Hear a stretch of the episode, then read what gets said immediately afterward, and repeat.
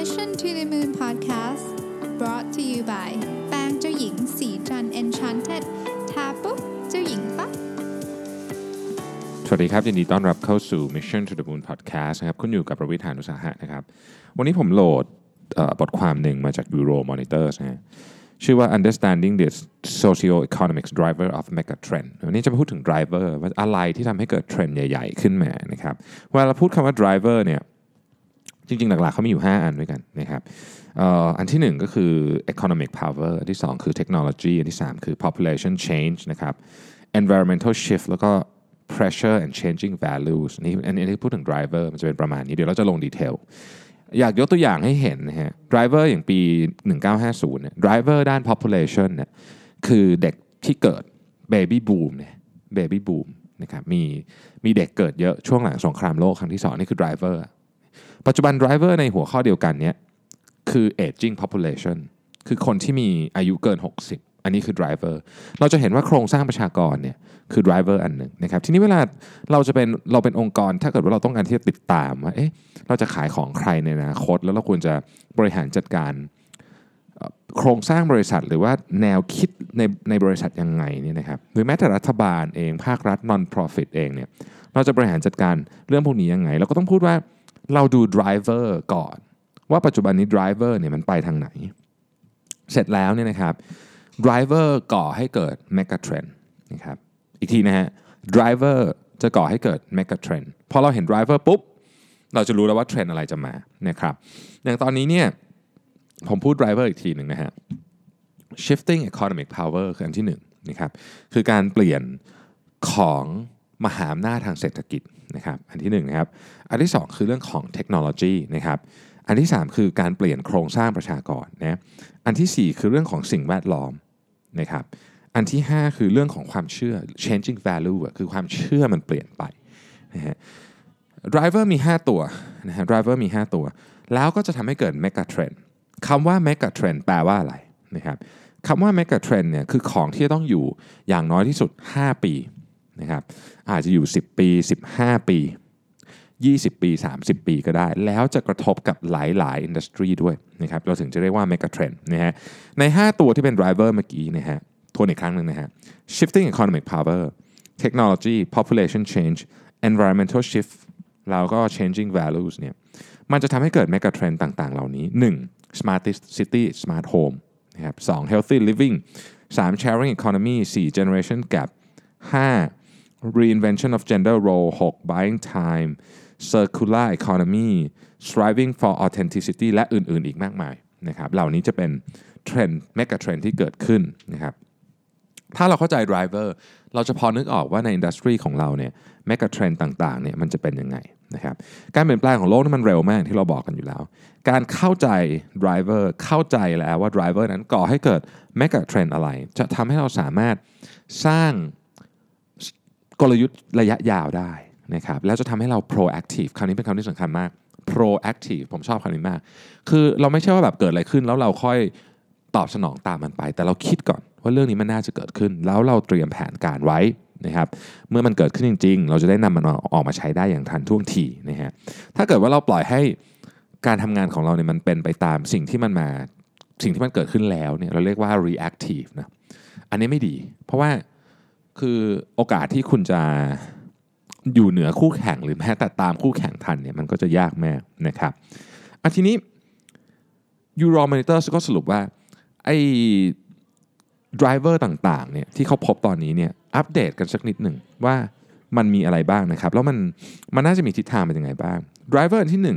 1 shifting economic power สรุปสั้นๆนะครับ คือตอนนี้เนี่ย emerging market คือมาอันดับหนึ่ง แต่สิ่งที่น่าสนใจคือภายในปี 2030 เนี่ยเศรษฐกิจของประเทศจีนเนี่ยนะครับจะมีขนาด 1.8 เท่าของเศรษฐกิจของสหรัฐอเมริกาทวนอีกทีนึงนะฮะเศรษฐกิจของประเทศจีนภายในปี 2030 เนี่ยจะมีขนาด 1.8 เท่าของเศรษฐกิจของสหรัฐอเมริกา แข็งแรงมากนะครับและเมื่อเศรษฐกิจชิฟมาตอนนี้อเมริกาอันดับหนึ่งอยู่เนี่ยแต่อีก 11 ปีจะจีนจะใหญ่กว่า 1.8 เท่าเนี่ยแน่นอนว่าวิธีคิด เรื่องการค้าขายจะเปลี่ยน เรื่องการเงินจะเปลี่ยน เรื่องของเศรษฐกิจนี่ต้องใช้คำว่า paradigm shift นะครับก็คือเปลี่ยนแบบรุนแรงมากนะฮะอะอันนั้นเป็นคร่าวๆเรื่องของ economic power เดี๋ยวจะลงดีเทลให้ฟังเทคโนโลยีนะครับเทคโนโลยีนี่พูดง่ายๆเลยคือตอนนี้ทุกทุกธุรกิจต้องต้องบอกว่าตัวเองเป็นดิจิทัลเฟิร์สเลย ไม่งั้นเนี่ยจะไปต่อลำบากนะครับ population change อันนี้น่าสนใจมากภายในปี 2030 นี่นะครับ 61%ของ ประชากรโลกเนี่ยจะอยู่ในเขตเมืองนะฮะอยู่ในเขตเมืองนะครับ ประมาณเกือบเกือบ1,000ล้านคนเนี่ยจะมีอายุมากกว่า 65 ปีนะครับ แล้วก็ในยุโรปออสเตรเลียและอเมริกาเหนือเนี่ย population growth คือการเพิ่มขึ้นของประชากรเนี่ยครึ่งหนึ่งของการเพิ่มขึ้นของประชากรในยุโรปนะครับในออสเตรเลียและในนอร์ทอเมริกาเนี่ยจะมาจากการย้ายถิ่นฐานครับ นะครับ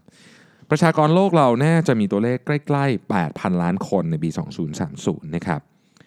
แน่นอนว่าการเปลี่ยนแปลงของอายุการเปลี่ยนแปลงของคนที่เข้ามาอยู่ในเมืองมากขึ้นหรือที่เราเรียกว่า urbanization เนี่ยมันจะเปลี่ยนแปลงวิธีการ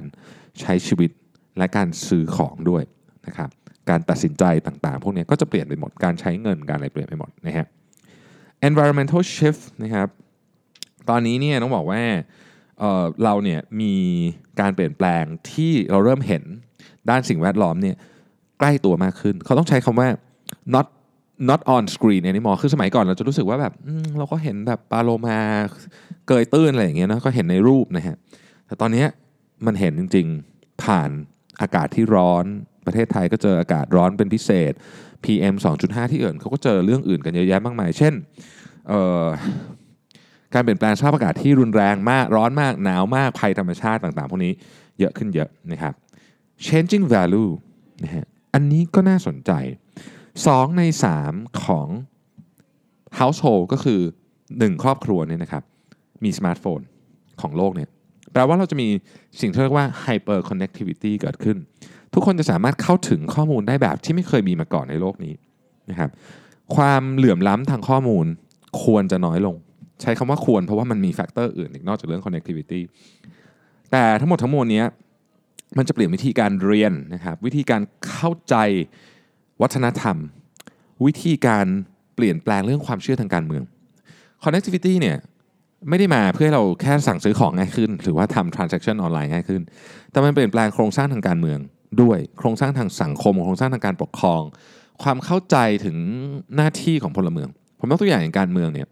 โซเชียลมีเดียเปลี่ยนแปลงบทบาททางการเมืองเยอะมากนะฮะแต่มันไม่ใช่แค่การเมืองเรื่องเลือกตั้งหรืออะไรอย่างนี้อย่างเดียวนะมันหมายถึงว่าสเตตัสของคนในฐานะที่เป็นแบบซิติเซนเนี่ยคือคือเป็นประชากรด้วย คือคือเราต้องคือเราอาจจะต้องคิดใหม่ว่าในฐานะหน้าที่ของประชากรอย่างเราเป็นคนไทยอย่างเงี้ยหน้าที่ที่ยืนตำแหน่งของเราในฐานะประชากรไทยเนี่ยมันคืออะไร นี่คือสิ่งที่ connectivity เข้ามาเปลี่ยนนะครับอะมาดูทีละอันนะครับ shifting economic power นะฮะ shifting economic power เมื่อกี้เราบอกแล้วว่าตอนนี้ประเทศจีนเนี่ย 2030 sizing จะใหญ่กว่าอเมริกา 1.8 เท่านะครับ แต่จริงๆ เนี่ย ไอ้ turning point ของเรื่อง economic power เนี่ย มันเกิดขึ้นแต่ปี 2008 เมื่อ emerging market ทั้งหมดเนี่ยนะฮะ ได้มี GDP contribution เนี่ย มากกว่าประเทศพัฒนาแล้วเป็นครั้งแรก ตั้งแต่มีการจับ GDP มา เป็นครั้งแรกนะครับ คือ มี contribution กับ world GDP เนี่ยมากกว่าประเทศที่พัฒนาแล้วรวมกัน emerging market นะครับ เวลาเราพูดถึงคำว่า GDP เราจะพูดถึง GDP ใน PPP term ก็คือ purchasing power parity นะครับทีนี้สิ่งที่เกิดขึ้นก็คือว่า มหาอำนาจทางเศรษฐกิจเคยเป็นโลกตะวันตกมาตลอดนะครับ แต่ว่าโลกตะวันตกเนี่ยตอนนี้เริ่มสูญเสียเเขาเรียกว่า dominance ของมหาอำนาจทางเศรษฐกิจนะครับ โดยถ้าเกิดว่าเรามาดูว่าในปี 2030 เนี่ยใน11 ปีข้างหน้าเนี่ยนะครับ ประเทศอะไรจะมีขนาดของเศรษฐกิจใหญ่ที่สุด 10 อันดับนะครับ อันนี้เป็นเหมือนเดิมนะฮะ GDP at PPP ก็คือ GDP ที่ purchasing power parity นะครับ อันดับหนึ่งประเทศจีนนะครับ 62 trillion US ดอลลาร์นะครับ สหรัฐอเมริกาตามมาเป็นอันดับ2นะครับ31 trillion อันดับ 3 น่าสนใจมาก อินเดีย 28 trillion นะครับแต่ที่น่าสนใจมากๆคืออันดับ4ครับให้ให้เดาเนี่ยหนึ่งว่าจะเป็นไหนประเทศอยู่แถวๆนี้นะฮะแล้วเราอาจจะไม่ค่อยได้พูดถึงประเทศนี้เยอะมากด้วยซ้ำอินโดนีเซียนะครับอินโดนีเซียเนี่ยจะมาเป็นอันดับที่4นะครับและอันดับ 5 คือญี่ปุ่นครับอันดับ 6 คือรัสเซีย อันดับ 7 คือเยอรมัน 8 บราซิล และ 9 คืออังกฤษ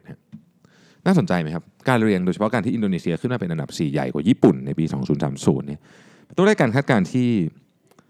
ที่ต้องบอกว่าน่าน่าสนใจในแง่ของการเปลี่ยนแปลงของแกนมหาอำนาจของเศรษฐกิจนะทีนี้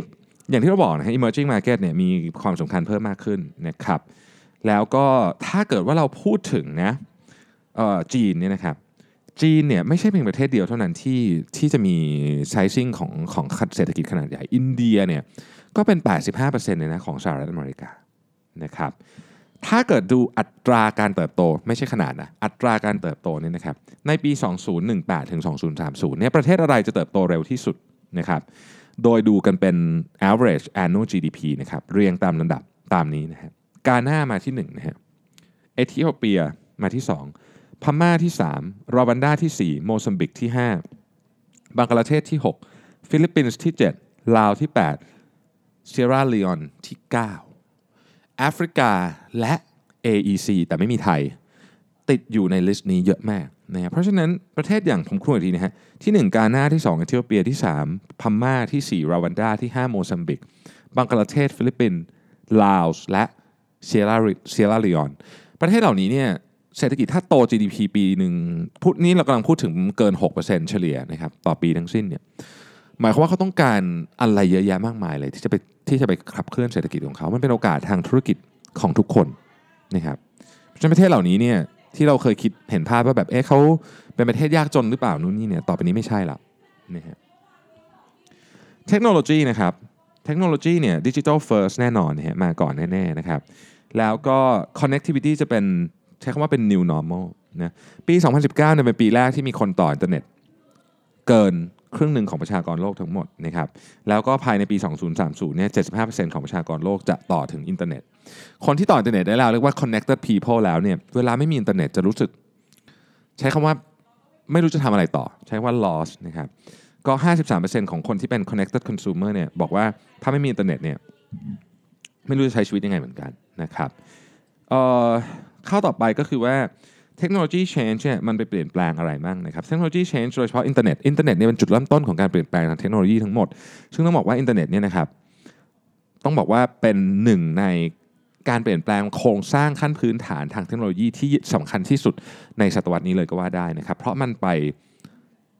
ทำให้ธุรกิจต่างๆ เหล่านี้ขยายตัวขึ้น 1. artificial intelligence นะครับ 2. augmented reality หรือ AR นะครับ 3. คือ internet of things สามอย่างนี้จะเข้ามาขับเคลื่อนธุรกิจอย่างแมากนะฮะทีนี้เนี่ยการการเปลี่ยนแปลงของอินเทอร์เน็ตเนี่ยมันไม่ได้เปลี่ยนแค่ มันไม่ได้เปลี่ยนแค่เรื่องของอย่างที่บอกความสะดวกสบายหรือ connectivity แต่มันเปลี่ยนความเชื่อด้วยนะฮะมันเปลี่ยนคุณค่าทางการใช้ชีวิต มันเปลี่ยนความเชื่อทางการเมือง มันเปลี่ยนการเข้าถึงความรู้ มันเปลี่ยนความไม่เท่าเทียมกันทางด้านข้อมูล อะไรพวกนี้เยอะมากนะครับ ข้อที่4ครับ population ไอ aging population เนี่ยเรารู้อยู่แล้ว แต่สิ่งที่น่าสนใจก็คือ 61%ของประชากรโลกทั้งหมดจะอยู่ในเมืองในปี 2030 นะครับ นั่นหมายความว่าเมืองจะมีขนาดใหญ่ขึ้น แน่นขึ้นนะครับ ในปี 2030 เนี่ยเราจะมี mega city คือเมืองที่มีประชากรมากกว่า 10 ล้านคนเนี่ย 38 เมืองนะครับ แล้วก็อย่างที่บอกในตอนแรกว่าประชากรในยุโรปอเมริกาเหนือและออสเตรเลียเนี่ยคือในประเทศที่พัฒนาแล้วเนี่ยนะครับโลกตะวันตกเนี่ยนะ การเพิ่มขึ้นของประชากรเนี่ยครึ่งหนึ่งจะมาจากการย้ายถิ่นฐานนะครับโดยเฉพาะการย้ายถิ่นฐานของชาวแอฟริกันที่เข้าไปในหลากหลายประเทศเหล่านี้นะเพราะฉะนั้นโครงสร้างทางประชากรก็จะเปลี่ยนไปนะครับ aging population นี่เราพอทราบอยู่แล้วประมาณ 1,000 ล้านคนจะมีอายุมากกว่า 65 นะครับ เรื่องของสิ่งแวดล้อม ทุกวันนี้เราเริ่มเห็นภัยพิบัติเริ่มเข้าใกล้มากขึ้นนะคนก็จะคอนเซิร์นเรื่องของสิ่งแวดล้อมมากขึ้นนะครับ บริษัทต่างๆ จะเริ่มถูกกดดัน ให้บรรจุเรื่องของแผนสิ่งแวดล้อมเข้าไป ไม่ได้เป็นแค่แผน CSR แต่อยู่ใน core operations ของบริษัททั้งสิ้นนะครับ เช่นคือไม่ใช่แค่คุณจะไปปลูกป่าละแต่ว่าคุณจะต้องใช้พลาสติกที่สามารถรีไซเคิลและย่อยสลายได้เป็นต้นอย่างนี้นะคือมันแตกต่างกันนะสองเรื่องเนี่ยคือการที่อยู่ใน core operation- core operations เนี่ยมันจะมีน้ำหนักมากกว่านะครับแล้วก็จะมี Impact มากกว่า เมื่อ 5 minutes วันก่อน ผมได้พูดถึง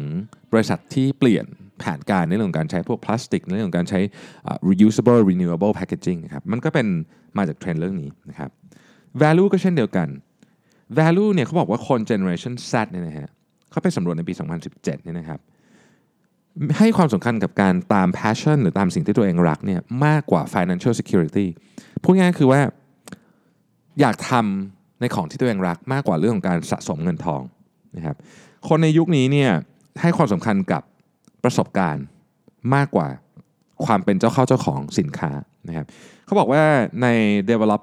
developing อ่อขอโทษครับ develop economy ก็คือประเทศพัฒนาแล้วเนี่ยในปี 2030เนี่ยนะครับจะใช้เงินประมาณ 3,800 trillion US ดอลลาร์เพื่อซื้อ service ก็คือตระกูลประสบการณ์ทั้งหลาย แต่ใช้เงินแค่ 503อืม billion US ดอลลาร์ในการซื้อสินค้าที่เป็น durable goods พูดง่ายๆคือเขาจะใช้เงินกับ ใช้เงินกับประสบการณ์ และความสำเร็จอะไรบางอย่างนะครับมากกว่าการสะสมสิ่งของนะฮะอันนี้ก็เป็นเทรนด์หนึ่งที่เราเห็นเยอะในโลกตะวันโดยเฉพาะในโลกตะวันตกนะครับเขาบอกว่าเดี๋ยวนี้เด็กยุคใหม่คนยุคใหม่เนี่ยเนี่ยอยากจะไปซื้อประสบการณ์ไปท่องเที่ยวมากกว่าที่จะเป็นเจ้าของนาฬิกาหรือกระเป๋าแบรนด์เนมเป็นต้นนะครับแอบดังนั้นมันจะเปลี่ยนแปลงเรื่องอะไรบ้างนะครับ คนจะเริ่มเข้ามาสนใจในเรื่องของสิ่งที่เป็น soft product มากขึ้น เช่น human rights สิทธิมนุษยชนนะครับ ความเท่าเทียมกันทางเพศนะครับทุกเพศนะฮะเรื่องความโปร่งใสขององค์กร พวกนี้จะเป็นสิ่งที่คนดูไม่แพ้ว่าเขาทำงานที่นี่เราได้เงินเท่าไหร่ดังนั้นหรือแม้แต่ซื้อของ เพราะฉะนั้นคนจะให้ value กับเรื่องพวกนี้มากขึ้นนะครับซื้อของที่นี่บริษัทนี้เป็นยังไง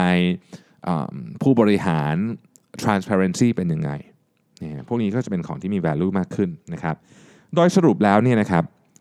5 driver ต่างๆ จะทำให้เราสามารถวิเคราะห์แมกะเทรนของโลกได้เนี่ยผมขอทวนอีกครั้งหนึงนะครับว่า driver ทั้งหมดเนี่ยมี shifting economic power นะครับ technology population change environmental shift แล้วก็ changing values นะครับทั้ง5อันเนี้ยทำให้บริษัทต่างๆเนี่ยต้องเริ่มมาทบทวนกันตั้งแต่ mission vision ของบริษัทเลย จนถึงกลยุทธ์ต่างๆ ว่า สิ่งที่เราจะทำต่อไปนี้เนี่ยมันสอดคล้องกับ driver หลัก หรือเปล่า แล้วดรเวอร์เหล่านี้เนี่ยจะส่งผลยังไงบ้างกับเราในอนาคต ขอบคุณที่ติดตาม Mission to the Moon ครับ สวัสดีครับสัสิ เพราะความสดใสมีได้ทุกวัน